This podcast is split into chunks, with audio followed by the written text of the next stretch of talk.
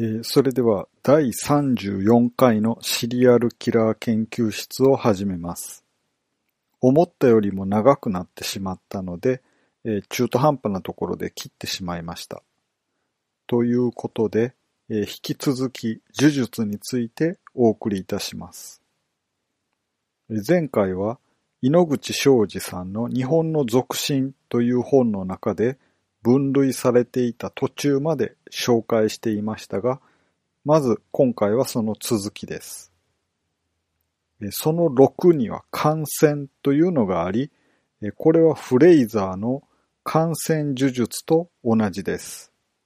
青森県では、イボの数だけもち米を下水に入れておくと、その米が腐る頃にイボが落ちるとされています。福島県では、子供が歯ぎしりをするときには、樹木の枝がすれ合うのを直すと歯ぎしりも治ると言われています。その銃に連想というのがありますが、これはダジャレのようなものです。連想によって疫病よりも強いものを思い起こすことで病気を圧倒するということだそうです。例えば、石川県では歯が痛くなると幹部の頬の上にキツツキと書いたり、紙にキツツキと書いて、それを噛むと治ると言われています。兵庫県では蜂に刺されたら手で漢数字の10の字を書きます。これは蜂も塔にはかなわないというえー虫の8と数字の8をかけた術式になります。その11には封殺とあるんですけども、これはいわゆる封印するという漢字です。埼玉県では、勘の虫が騒ぐ子供、えぐずって騒ぐ子供には、半紙を四つ折りにして、大黒柱に釘で打ち付けることで、勘の虫を封印することができます。虫歯の場合は、勝手口の柱に釘で打ち付けます。後で傷んだ時には、この釘をさらに打つという術式があるようです。他にも、禁忌といって、やってはいけないこともあります。これは呪術ではないのですが、呪術を生み出す因果律、因果関係というものがあるように、日常生活の中でこれをしてはいけないというものが生まれたんだと考えられます。例えば、福井県では、いろりで爪を切って燃やすと乾きの病になる。子供が火遊びをすると寝小便をする。蛇を指で刺すとその指が腐る。親を睨むと写真になる。どんぐりを食べると喫音になる。他にも福井県はいろいろあって、家の周りにイチョウの木があると病人が絶えない。北枕に寝ると早死にする。などがあります。新潟県では風呂に入ってて指にシワが寄ると風邪をひく。流れ星を見ると伝染病になる。などがありますし、石川県では夜に梅干しを食べると視力薄弱になる。魚の目を食べるとイボができる。帯の端を切ると短命になる。生米と松茸を一緒に食べると死ぬ。霧の木が屋根より高く成長すれば病人が出る。というのがあるようです。で、ちょっとひどく脱線してしまったので、え陰陽道に戻ります。呪術廻戦の中でも出てきますが、伏黒恵は自分の影を媒介とした式神というものを使います。式神というのは、陰陽師が刺激する鬼神のことです。安倍の生命はこの式紙をよく使えたという逸話が残っていて、ある日生命と顔を合わせた公家たちが、式紙を使って人を殺せると聞くが本当かと話しかけたところ、生命は少し力を入れると殺せます。虫くらいなら簡単です。と答えます。ちょうどガマガエルが数匹現れたので、公家たちが、それではあのガマガエルを殺してみてほしい、と注文し、生命は、罪作りなことを言う人たちだ、と言いながら、草の葉を指先で摘み取って、その草に呪文を唱えて、ガマガエルの上に投げました。その草がガマガエルの上についた途端に、カエルはひっくり返って死んでしまい、公家たちは蒼白になったということです。ここでは草を媒介にして式紙を使ったようです。先ほどの伏黒恵は自分の影を媒介としますが、陰陽師という映画やそれ以外の今までの物語では、陰陽師は普段は和紙でできた人型や鳥型の紙を持っていて、それを取り出して呪文を唱えて投げると、鬼や子供、鳥の姿に変身してお使いに出てくれるという風に描かれることが多かったです。影を媒介にするというものは、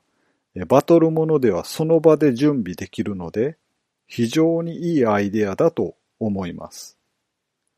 もう一つ、伏黒は、10種類の式紙を使う特差の影棒術というものを使いますが、安倍の生命は十二神将という式紙を使っていました。十二神将というのは仏教の神々で薬師如来を守っているという武神です。有名なものだと例えば混合力士とか、え帝釈天は十二神将のメンバーです。ちなみにオーパーツ系の話の中で、インドのラーマーヤナという女子誌で、インドラの矢という兵器が出てきて、これは核兵器だったとか、レーザー兵器だったとか言われるんですけども、このインドラが日本に来て帝釈天になっています。このインドラの矢を打ち出す武器をビジャヤと言うんですけども、これについてはスプリガンという漫画で詳しく描かれています。スプリガンは大パーツがテーマになっている漫画なので、知らない人はぜひ読んでください。とてもハマると思います。ウィキペディアでは、式紙のところに牛の国参りも書かれていたので、ここで紹介します。これは先ほど出てきた釘崎野原の術式、数霊呪法の元になった呪術です。抜粋すると、平安時代から続く牛の国参りという呪詛は、神木、身体に五寸釘を打ちつけ、自身が鬼となって恨む相手に復讐するというものである。牛の国、午前1時から午前3時頃に、神木に釘を打って、結界を破り、床よ、夜だけの神の国から、災いをもたらす神、魔や妖怪を呼び出し、神がかりとなって恨む相手をたたると考えられていた。牛の国参りもこのように、妖怪を呼び出し、たたるために刺激する点においては、式神と同じと言える。ということです。この牛の国参りは、典型的な例としては、嫉妬心に狂った女性が白衣に扮して、鉄輪を頭に乗せ、その鉄輪に三本のろうそくを突き立てた姿で行うものです。毎日この儀式を行って7日目で満願となって呪う相手が死ぬとなっています。また、この行為を他人に見られると効力が失せるとも信じられていました。京都の貴船神社というのが有名です。僕は京都に住んでいたことがあって、実際に貴船神社に行ったことがあります。うっそうとした森の中にあって、とても不気味なところでした。この貴船神社の近くに、友人が高校生の頃に、ラグビー部で合宿に行ったことがありました。まあ、高校生男子の集まりですから、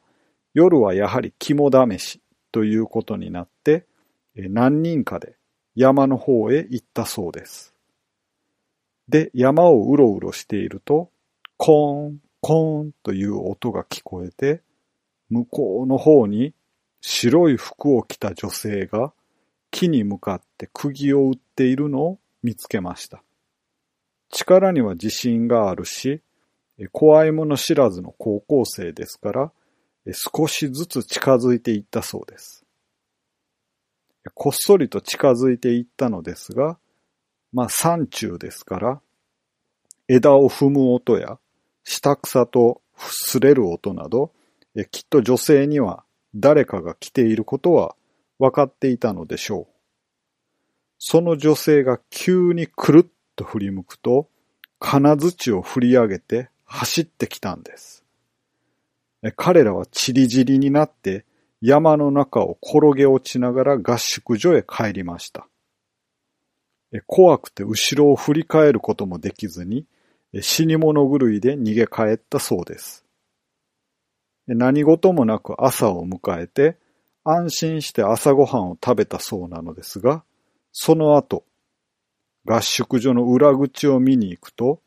裏口の前にべっとりと血でできた足跡が残っていたそうです。牛の国参りは人に見られると効果がなくなったり、自分に返ってきたりしますが、見た相手を殺すとリセットされると信じられていますので、きっと友人たちを追っかけてきたんだと思います。友人たちはその日から夜遊びせずに合宿を終えて無事に帰ったそうです。彼とは浪人生の時に出会ったので、その事件があってから1、2年経ってからでしたが、とても興奮して教えてくれたことを未だにはっきりと覚えています。式神はとても広い概念で肉眼に見えないものから人間の肉体と見分けのつかない存在もあるようです。段階にも上下があって、え正法、正しい方法や邪法、いろいろあると書かれています。また、式紙には内観法と外観法があって、外観法は、主として外在の、すなわち自分の体の外にいる十二神将を呼び出すもので、内観法は体の中の十二神将を使う方法です。内観法は道教における新戦術の秘伝で特殊な術式を用いるのではなくて、丹薬という特殊な薬を飲むことで使えるようになるということで、この薬の調合方法がわからないと内観法は使えません。外観法としては、まず名前を呼ぶことが大切です。ジブリの千と千尋でもありましたが、昔から名前には特別な力があると考えられていました。なので、式神の名前を呼ぶことが第一ステップとなります。さらに、呪文や呪符を駆使して言うことを聞かせるのですが、名前を呼ぶだけでも霊言が得られると言われています。十二神将の名前を一部紹介すると、木の絵神、名は玄徳、あざ名は請求。木の絵犬神、名はこいつ、あざなは主催。少し飛ばして、日野とうの神。名は文博。あざなは人口。日野とみの神。名は狂慶。あざなは人形。というふうに、十二神将がやってくることを念じながら、これらの名前を唱えていると、日が経つに従って影のような人型を見るようになるようです。呪符を用いるとさらに早くなるそうですが、名前を唱えるだけでもできるようになるそうです。現れる神様の姿形はそれぞれ違うのですが、自然と名前と働きが心に浮かんで分かってきます。すると、その神将が自分の意志に従って様々な不思議なことをするようになってきます。これは、人型や存在を認識できなくても少しずつ自分の周囲に不思議なことが起きるそうです。欲しいと思っていたものが手に入ったり、会いたい人が突然訪ねてきたり、相手の考えていることが忽然と心の中に浮かんできたりするということです。次に重要な術式ということで、ウホというものがあります。陰陽道では変売と呼びますが、歩き方で行う魔除けや清めのことです。これは簡単です。えっと、結婚式でする歩き方なんじゃないでしょうか。まず、右足を前、左足を後ろにして立ちます。これを右歩成立と言います。そこから左足を出して、右足を出して、その右足に左足を揃えます。次は右足を出して、左足を出して、その左足に右足を揃えます。で、3歩目として、左足を出して、右足を出して、その右足に左足を揃えます。これで成立したところから9歩歩いたことになります。この9歩に合わせて、臨氷当社海人列前後のくじを唱えるとさらにいいらしいです。ここでのくじは最後が列在前ではなく列前後となるのが特徴です。では、だいぶ長くなってしまったので簡単な呪文などを紹介して終わりたいと思います。呪文というのは簡単なものですと子供が転んだ時にお母さんがかける痛いの痛いの飛んでいけというのも呪文です。やけどをした時には、杯に水を八分目まで入れて、燃えたぎる焼きのが原の火なりとも、水には形地、笹の葉のつゆと三回唱えて、息を三回吹きかけて、その水をやけどのところに塗ります。また、生き量が来なくなる呪いは、オンテニクルハムエイキリク、オンテニクルハムエイキリク、オンテニクルハムエイキリクと3回唱えます。嫌いな人が来なくなる呪いは、こすぶての斜めに濁る山の井のありて人には別れぬるかなと3回唱えます。呪いの言葉と書く呪言について紹介します。呪術廻戦の中では犬巻棘が使う高等術式になります。漫画の中では声に呪力を乗せて言霊を増幅、強制させることで自身が喋ったことをそのまま具現化するというもので、例えば、ハゼロと発言すると、相手を爆発させることができたり、ねじれろと発言すると、言葉通り相手をねじることができます。しかし、本来の呪言では、相手に聞こえさせるというよりは、言葉自体の霊性、いわゆる言霊によって呪いをかけます。例えば、山の中に入って、蛇の害を受けないための呪言というのは、東山、つぼみが原のさわらびの、思いを知らぬか忘れたか、と3回唱えます。マラリアに代表されるような熱病を払う呪言は、強落ちて松の葉は枯れて熊の怒りを払う秋風と3回繰り返して、えー、唱えます。えー、盗難や盗賊を防ぐための呪言は、えー、